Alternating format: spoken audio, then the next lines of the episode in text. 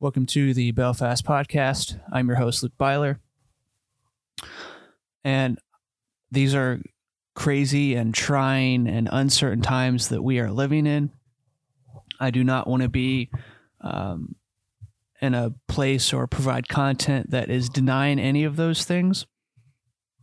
Um, but I do want to be able to provide things um, for you in the body to be listening to um, and wrestling with something that can be helpful even in these times, um, times where you may be afforded more uh, space to contemplate, to meditate, to think. Um, I know that that's something that's been really laid on on my heart um, during this time. So, um, all of that to be said, um, in the last episode, you know, I, I sat down with my good buddy Matt Dean, um, and I was in Springfield at the time at uh, at Ichthus. Um, I have great friends who are at Ichthus. Um, a student ministry out of uh, Missouri State University, and I was actually there because I gave a talk at Ichthus um, on that Thursday before all this madness kind of broke out over the weekend. Um, so uh, I just wanted to share that talk with you guys. Uh, now I did, you know, I recorded on like a music stand where my notes were on my phone, and then like there's I open discussion in the middle of it, so like there's people talking, but I, I think the the audio is good enough that you'll clearly understand and hear everything going on. Um, but uh, apologize that the it's not as polished as it normally is. Um, but I, I really do hope that this this talk is useful and helpful for for you for you guys uh, listening and uh, the topic is um, is restoration because that's something that uh, Ichthus had been uh, discussing during that time, uh, and specifically I talk about uh, restoration and where that comes from for us uh, in the body, and how the question within that of is it because of our faith or is it about Jesus' faithfulness, and that's the question I kind of wrestle with throughout the talk and um, I am firmly, firmly convinced that our restoration comes from putting our faith in Jesus' faithfulness. And that's what this talks about. Again, uh, I hope that it is uh, insightful and encouraging to you guys listening. If you want to connect with me, um, you can do that through social media. You can um, hit up the Belfast Podcast uh, on uh, Instagram and Facebook at the Belfast Podcast. You can email at belfastpodcast at gmail.com. You can go to the website, thebelfastpodcast.com. You can um, get in touch with me personally at Luke underscore Byler 816. That's B Y L E R 816 on Instagram and Twitter. Facebook is just Luke Byler. Um, so, yeah, please, everybody, stay safe, be wise, and continue to seek out community where you can and how you can. And I just hope that this podcast and this talk, especially, um, may bring some people freedom and can be um, a conduit through which you can experience uh, restoration. I hope you enjoy it. King commies, look out, tell them, look out for my worldview. Cloudy when you sinking, got you thinking it's a whirlpool. Caesar in your pockets, you can't see who's in your pockets, but Stevie's inner visions touch your eyes and make the world move. Wifey Okay, bob her head and make her curls move. Okay. Crown jewel is character, so. and this ain't immortality with I- fairy dust. Neverland, never I'll just first off, like I love this community hands, give 'em um, very, very much, um, and seeing some new faces here is fantastic, and I love it.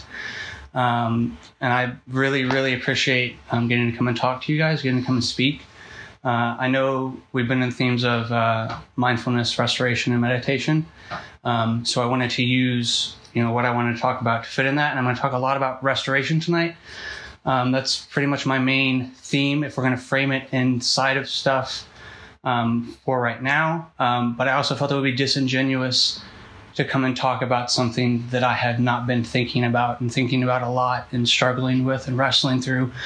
Um, so, it being inside the theme of restoration, uh, kind of what I want to focus on within that is where our restoration comes from, uh, what our faith is anchored in, uh, and at even the bottom of that question is is it about our faith or Jesus' faithfulness?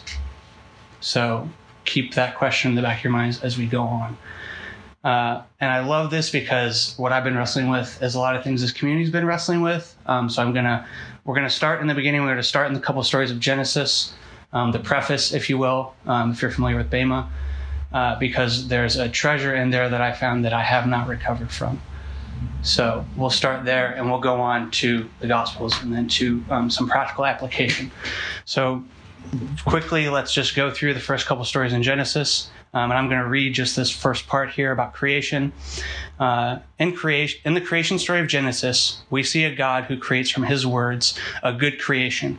He crowns this creation with two humans who are to share in His creative power, to continue on in reigning and ruling as His representatives on earth. But these humans are not robots. God is not interested in having hollow relationships with programmed people. He wants vibrant, living beings who sum up the praises of creation and give them back to Him and are able to reflect His creativity and sum up the glory of the creation. All of this is to be done by choice because choice means true love and true trust. And if we remember, what God created in the beginning was good and it was true. So why would he not want the same thing out of his creation?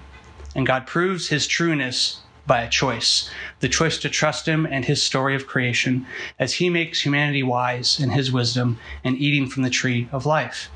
Or humanity can learn from themselves, learn not to say enough to their desire, and eat from the tree of knowing good and bad, and gain wisdom in their own way and in their own eyes instead of trusting God. And Adam and Eve are deceived by the crafty beast called the serpent, and they are told that since they desire it, they should take hold of it regardless of what this means about what God had told them to do. They succumb to their desires. They do not know how to say enough to their creative potential. And then humanity falls. After this, we get Cain and Abel, the Warren brothers. After Adam and Eve are kicked out of the garden, those two are from them. And for whatever reason, we don't really know why, Cain decides to take a sacrifice to God. Um, and there's speculation about why. Um, but then Abel follows suit, and trouble comes when God likes Cain's off or God, sorry, God likes Abel's offering, and he doesn't like Cain's, and Cain is dejected because he wants to acquire certain things from God, and giving him a sacrifice. And God warns Cain to not let his jealousy, his rage, and his spite against his brother control him. And God says, if you don't get this under control, it is going to consume you. And it does when Cain invites his brother into the field and kills him. So sin has not just gone from a person to a but to a family, and then it goes on into the whole earth, as we are seeming to be told in the story of the flood. So God mourns that He's made humanity, which is interesting. It doesn't say He's angry. It doesn't say He's vengeful. It says He mourns. But He sees a righteous man named Noah, and He says, "I will use him." To, re- to bring back humanity out of destruction. So he does. Noah builds the ark, fits all the animals on it. Don't ask me how, I don't really care why, but we can talk about that story at another point. And but the point is that Noah is the one that brings humanity out of destruction in the story. And in that he reconstitutes God's covenant he made with Adam to be fruitful and multiply. But even in this, uh, we, a, we have a situation with Noah and his sons and there's a misdeed from one of his sons, and God and Noah curses his son with a curse that only God used. So Noah does not how to know how to say enough to his destructive power. Much like Adam and Eve did not know how to say enough to their creative power, and Cain did not know how to say enough to his desire to acquire. Then we have this the story of the Tower of Babel, which is also confusing because people seem to speak the same language and they say, like Cain, let's make ourselves great, which is also the lie that the serpent used in the beginning. Why don't you be like God? So the people seem to think the same thing. We're going to build a tower to God. And so God, I guess, in his mercy, says, No, I'm going to confuse you to force you to communicate, to force you to understand each other's stories better, so that you do not become controlled by your desire to acquire and desire to make yourselves great, but to be actual image bearers of me on earth. Now, those are the first six stories in Genesis. They're chapters 1 through 11. And if you followed Bema, if and if you're familiar, you know that each of those stories contains a chiasm. There's mirrors and there's images and there's things that repeat and reflect one another, not just in each story, but those stories together create one giant chiasm. And it's what's at the center of this chiasm that has me really baffled, and I'm still trying to recover. The center of this chiasm is Genesis 5 28 through 29. And it says this When Lamech had lived 128 years, he had a son. He named him Noah and said, He will comfort us and the labor and painful toils of our hands caused by the grounds the Lord has cursed. The center of this set of stories is the birth of a man whose name means he rests, and he's going to be the one who leads creation out of destruction and into rest. The center here is pointing to a person who knows when to say enough to his own creative ability, to his own knowledge, to his own fears and insecurities, his own destructive powers. He is to know how to be like God and when, know when to stop, to know when to say enough, to be a person of rest. And being this kind of person, he will lead creation out of destruction and into a renewed covenant, a new creation. And the parallels to Jesus here are too vast to be a coincidence. So, how can I make that claim? Saying what we see in these verses about Noah, about the center of the first stories in Genesis, being a foreshadowing to someone who is going to provide rest and bring creation out of destruction. Well, let's look at some of the things Jesus said. And it's fascinating. So I'm going to jump through a couple verses here in the Gospels. Most of them Jesus' words. Actually, all of them Jesus' words. This is Luke 4 16 through 22. Then Jesus came to Nazareth, where, where he had been brought up. As was custom, he entered the synagogue on the Sabbath. And when he stood up to read, the scroll of the prophet Isaiah was handed to him. Unrolling it, he found the place where it was written, The Spirit of the Lord is on me, because he has anointed me to preach good news to the poor. He has sent me to proclaim liberty to the captives and recover the sight of the blind, to release the oppressed, or you could say to provide rest, to proclaim the year of the Lord's favor. And he rolled, the scroll was rolled up and it was handed to the attendant. And he sat down, and the eyes of everyone were fixed on him. And he began by saying, Today, this scripture is fulfilled in your hearing. Come down to Matthew 11, verses 28 through 30. Remember the verse in Genesis when Lamech had lived 182 years, he had a son, and he named him Noah, and he's whose Noah's name means he rests. Matthew 11, 28 through 30. Jesus says, Come to me, all who are weary and heavy burdened, and I will give you rest. Take my yoke upon you and learn from me. For I am gentle and humble in heart, and you will find rest for your souls. For my yoke is easy and my burden is light. Story in Mark chapter 2. Jesus and the paralyzed man, most of you probably know it, right? He's, Jesus is back in town, word spreads, he's teaching. His house is so full that no one can enter the front door. They can't even see him.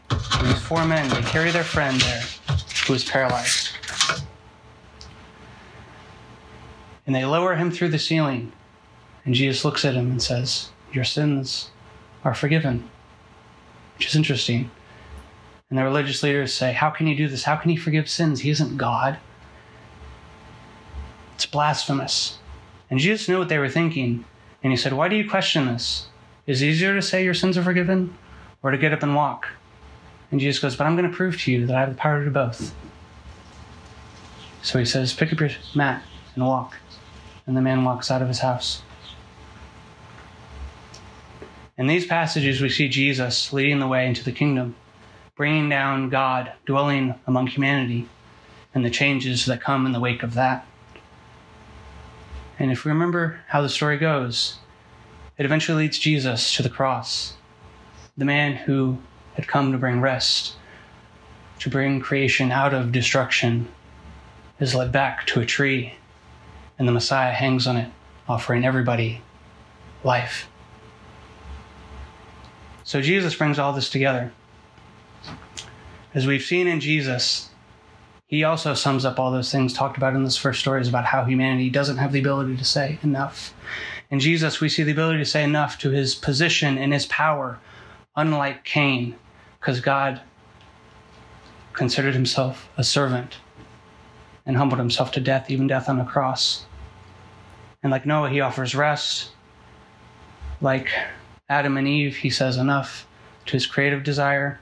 Like Noah, he says enough to his destructive desire, or I should say, unlike Noah, he says enough to his destructive desire. And again, he then is on the tree offering everybody life.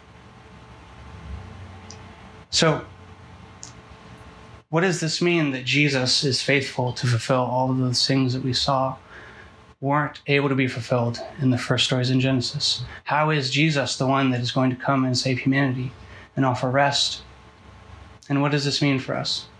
Well, I want to focus in on a verse, and this is the. I've also been wrestling with this verse a whole, whole lot.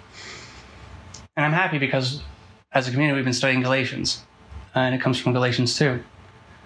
Uh, and I'm going to read it in just a couple different translations. It's Galatians 2:20. Most of you are probably very, very familiar with this verse.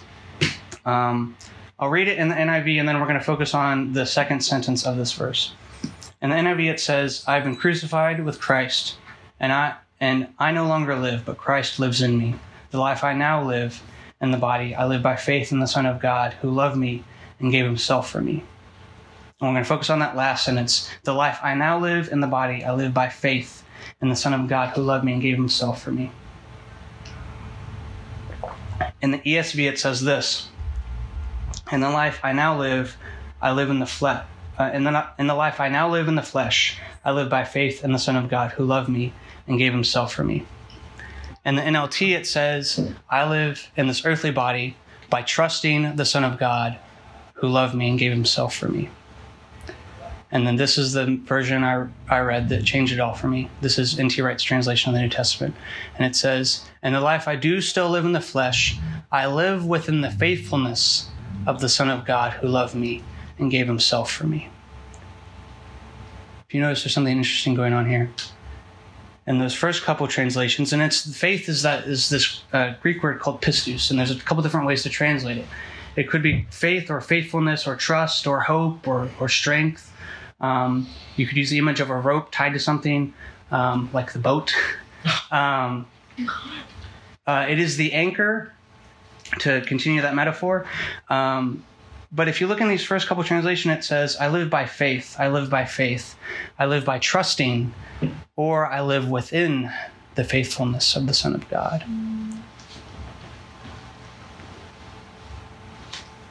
It is by faith or hope that we get to trust in the faithfulness of Jesus. And it's interesting because this is Paul's whole point in his argument in Galatians as we've been looking at, as we've been studying, right?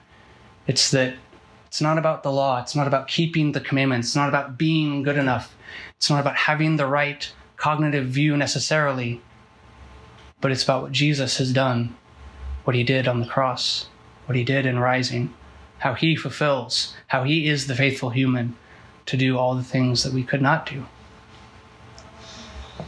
And it is by faith or hope that we walk, crawl, or be carried by our friends to Jesus, because sometimes we need that.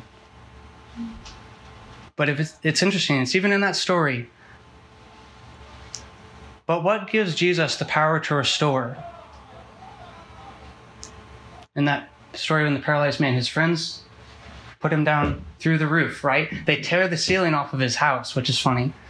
Um, imagine just, you know, he's Jesus sitting there teaching, you're, they're like digging in or they're like pulling at the ceiling, and this guy just comes down. What does it say? Jesus looks up and he acknowledges their faith. But listen to me carefully. It's not because of the fact that they had that faith that gives Jesus the power to heal. It's the fact that Jesus is the faithful one that gives him the power to heal.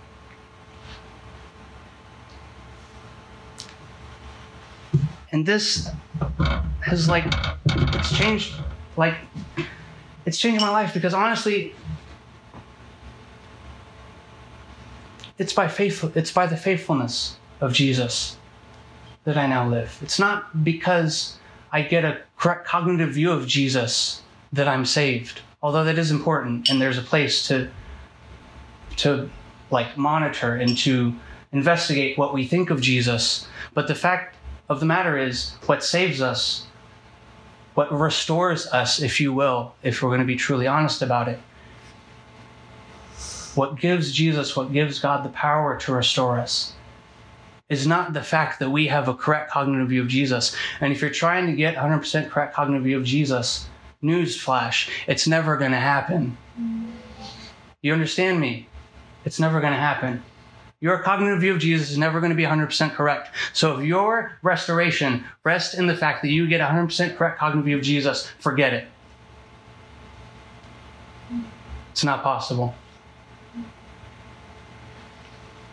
So it isn't necessarily, it isn't at the bottom, it isn't the root of the matter by faith necessarily that we are saved. That is a component.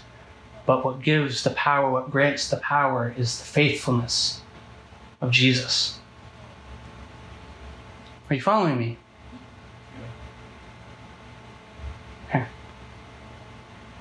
Well, this is kind of the hinge moment here. I'm going to go on to some other stuff, but I'd like to get some comments, some some thoughts of the community. What do we think?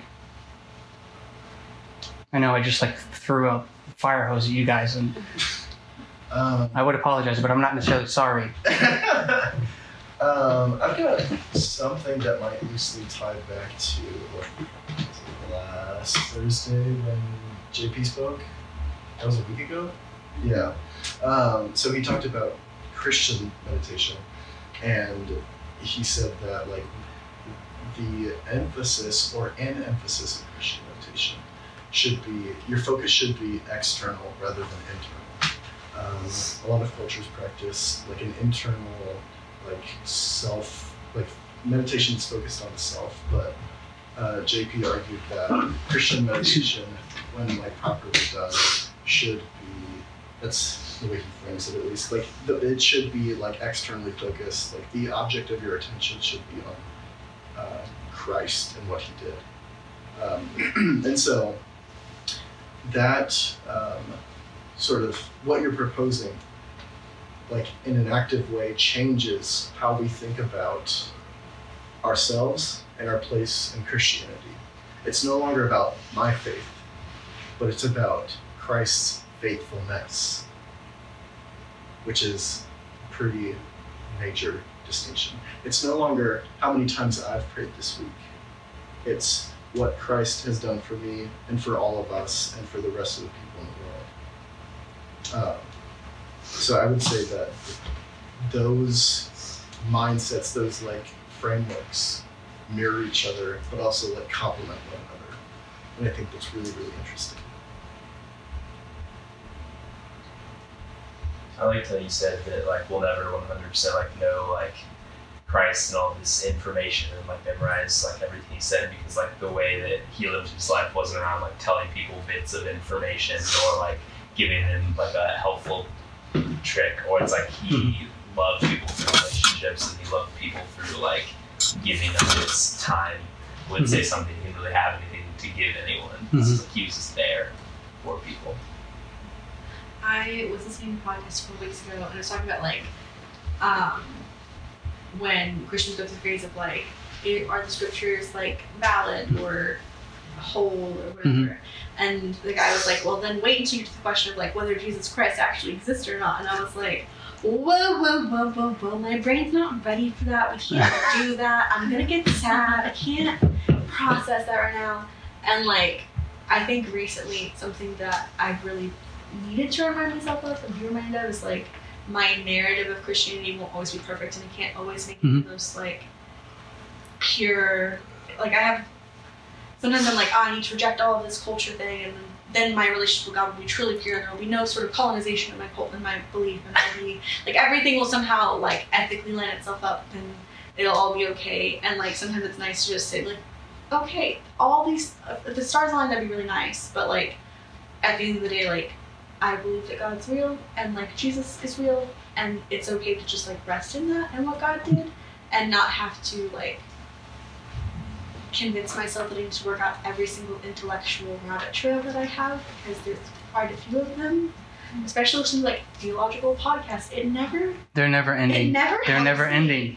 I'm always like, ah, time to spiral about this. So like recently, just like I've been trying to pray every day, like instead of like normal conversational prayers, just like sit and kind of like meditate on scripture, if you will, and Mhm. like kind of resting in the fact that what Jesus did Mhm. and just like that simpleness has been very nice for my faith. Yeah. Recently, and that's my story.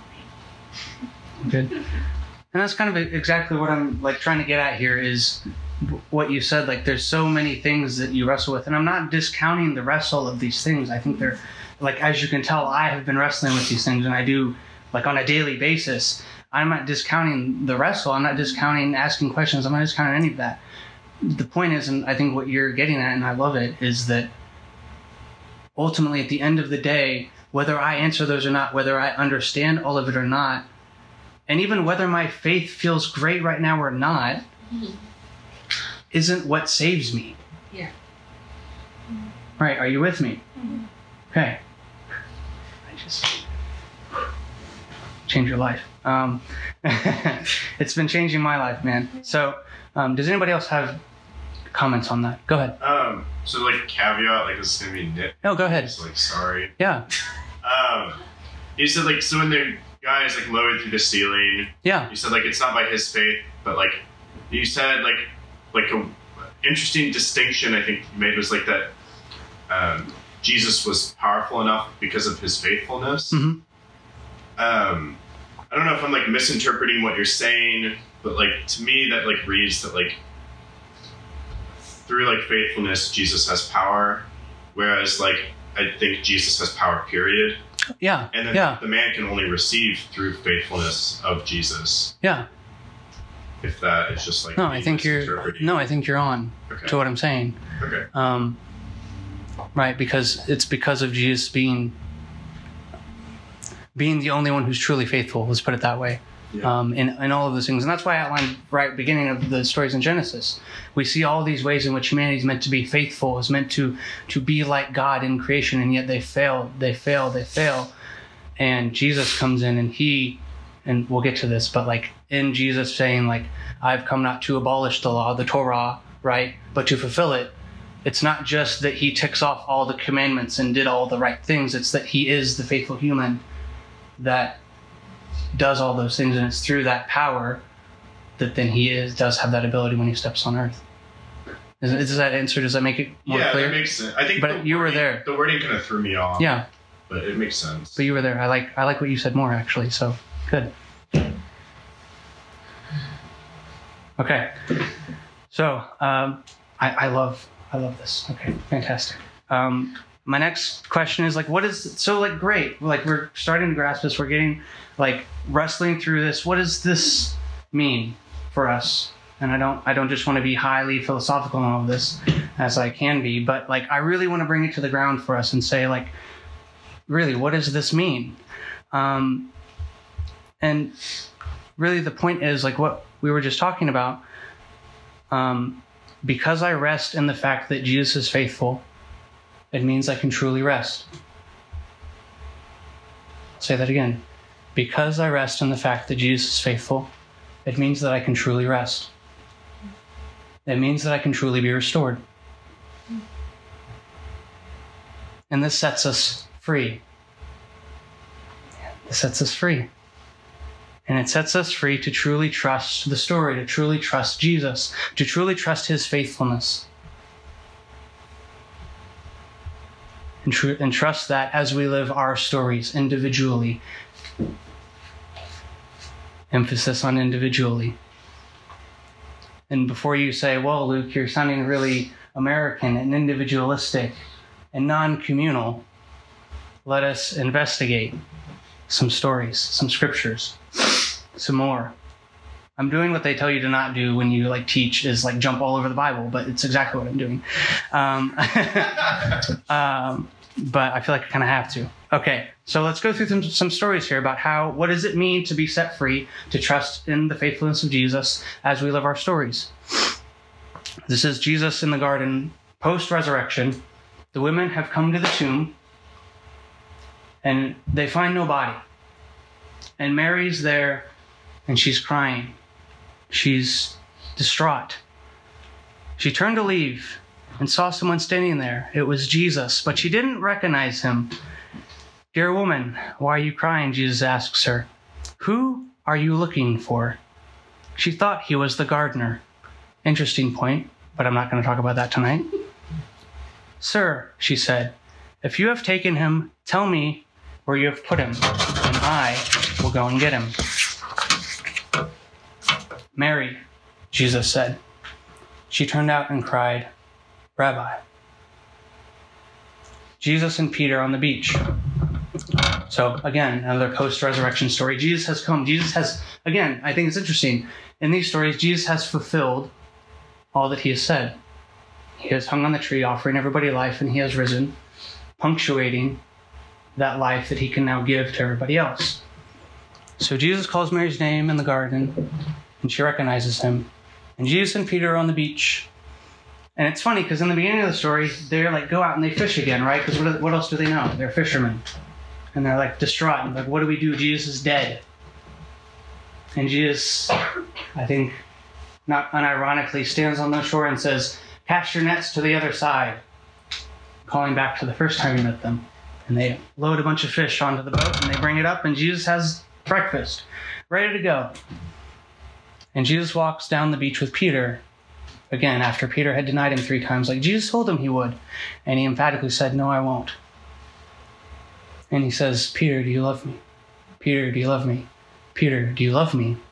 And he says, Yes, Lord, you know I love you. Yes, you know I love you. Yes, you know I love you. And Jesus' response is, Feed my sheep, feed my lambs, feed my sheep. And Peter, they're having this conversation, and Peter turns around behind him and he sees John. And Peter asks him, Jesus, what about John? What are you going to do with John? We've just had this whole conversation about what I'm going to do, about me feeding your sheep, but what are you going to do with John? And Jesus replies, and this is fascinating. He says, If I want him to remain alive until I return, what is it to you? Again, Peter, don't worry about John. I will do what I want with him. What is it to you what I'm going to do with John? As for you, follow me. So Jesus calls Mary's name in the garden. Jesus tells Peter, Don't worry about John. You follow me. You feed my sheep. And to end here, okay, this gets me every time. I want to read a short passage here. It's from uh, the book The Horse and His Boy. Some of you have probably read it. Actually, I'm curious. Raise your hands if you've read Narnia or you've read The Horse and His Boy. Okay, so a number of you in the room. That makes me happy. Um, it's on my list. So you haven't read it? No, I haven't. But I've read this. I've read. So I'm outing. I'm outing. The best Narnia. I've, I've heard good. from this passage. I would believe that. So I'm outing myself right now. But this passage is still very, very powerful. Um, so I. I mean, this might be weird, but if you want to, uh, feel free to like close your eyes and like picture it as I read this scene to you. Um, and we'll go here. This is uh, Shasta and Aslan. Shasta is traveling through the desert, and uh, Aslan comes up next to him. It says, um, speaking of Shasta, and being very tired and having nothing inside him, he felt so sorry for himself that tears rolled down his cheeks. What put a stop to all this was a sudden fright. Shasta discovered that someone or somebody was walking beside him. It was pitch dark and he could see nothing, and the thing or person was going so quietly that he could hardly hear any footfalls. What he could hear was breathing. His invisible companion seemed to breathe on a very large scale, and Sasha got the impression that it was a very large creature. creature. And he had come to notice this breathing so gradually that he had really no idea how long it had been there. It was a horrible shock. If the horse had been any good, or if he had known how to get any good out of the horse, He would have risked everything on a breakaway and a wild gallop, but he knew he couldn't make that horse gallop. So he went on at a walking pace, and the unseen companion walked and breathed beside him. At least he could at last he could bear it no longer. Who who are you? He said, scarcely above a whisper. One who has waited long for you to speak, said the thing. It was a voice, and it was not loud, but it was very large and deep. Are, are, you, are you a giant?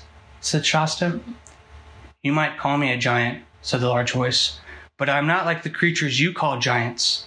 I, I, I can't see you at all, said Shasta, after staring very hard. Once more he felt the warm breath of the thing on his hand and face. There, it said, that is not the breath of a ghost. Tell me your sorrows. Shasta was a little reassured by the breath. So he told how he had never known his real father or mother and had been brought up sternly by the fishermen. And then he told the story of his escape and how they were chased by lions and forced to swim for their lives and for their and of all their dangers in Tashbaan and about his night among the tombs and how the beast howled at him out of the desert. And he told about the heart, the heat and the thirst of their desert journey and how they were almost at their goal when another lion chased them and wounded Aravis and also how long it was since he had had anything to eat. I am the most unfortunate man who's ever lived. I do not call you unfortunate, said the very large voice. Do you think it was bad luck to meet so many lions? said Shasta. There was only one lion, said the voice. What on earth do you mean? I just told you there were at least two the first night, and there was only one. But he was swift of foot how do you know? I was the lion. And Shasta gaped with open mouth and said nothing. The voice continued. I was the lion who forced you to join with Aravis. I was the cat who comforted you among the house of the dead. I was the lion who drove the jackals from you while you slept. I was the lion who gave the horse new strength of fear for the last mile that you should reach King Lune in time. And I was the lion you do not remember who pushed the boat in which you lay a child near death so that it came to shore where a man sat wakeful at night to receive you. Then, then it was you who wounded Aravis. It was I. But for what, child? said the voice. I am telling your story, not hers. I tell no one any story but his own. At the bottom of this, when it's all said and done, we trust and we are set free because of the faithfulness of Jesus. Not because we have a 100% cognitive view of Jesus, not because we have perfect faith in Jesus, not because we know everything that's happening, not because we wrap our minds around all that's gone on around us, but we trust that Jesus is faithful, was faithful, and will be faithful. We are set free to trust the story. We are set free to trust our stories. And here, here, and I don't, I don't want to, wow, I don't want to underemphasize this. We are set free to trust, and we do this in the best way possible. We trust that Jesus will walk with us in our stories and that he will equally walk with the rest of the individuals in the body through their stories. and here's the kicker we trust that he will walk with us and walk with everybody else, and we trust that he will walk with everybody else. Everybody else that we care about, everybody else that we've cried about, everybody else that we love, everybody else that we uh, hate now, but we used to love, everybody that we're concerned about, everybody that we cry over, everybody that we rejoice over. We trust that He will walk with them in the same way that He walks with us. We trust that He will be faithful with them in the same way that He's faithful with us. Whether we, here's the point, whether we are there to see how all the pieces fit together or not. You understand? Follow me? And I've lived this. I've had, oh man, I've had people I've cried over, people I've mourned over, people that breaks my heart, people that I wish I could say, I want to know how it all works out for you. I wish I was there. That ex, that brother, the mother, the sister, the long lost aunt or uncle, the mom or dad that you are fearful over, that you cry over, that you are, are just at a loss for how is it going to work out for them. I wish I would be around to see it all.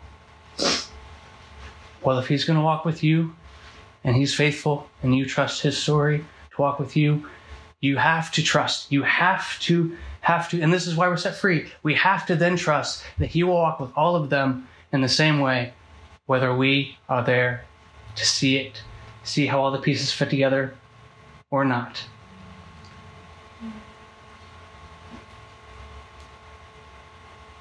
And that's, that's really all I have. So thank you very much. Good. Thank you. Yes. Know what they own, what they bout, and I ain't got the time. Listen, they always mean well. They always say there's more to it. Look at the details. They always say they going through it. Life is a female. Dog, that would be me. She said, let's go to Hong Kong, but I'm only 18. Ain't got money for Hong Kong. If she'd have asked me last year, I'd have been long gone. Shit, cause we all dogs, and I hope we all.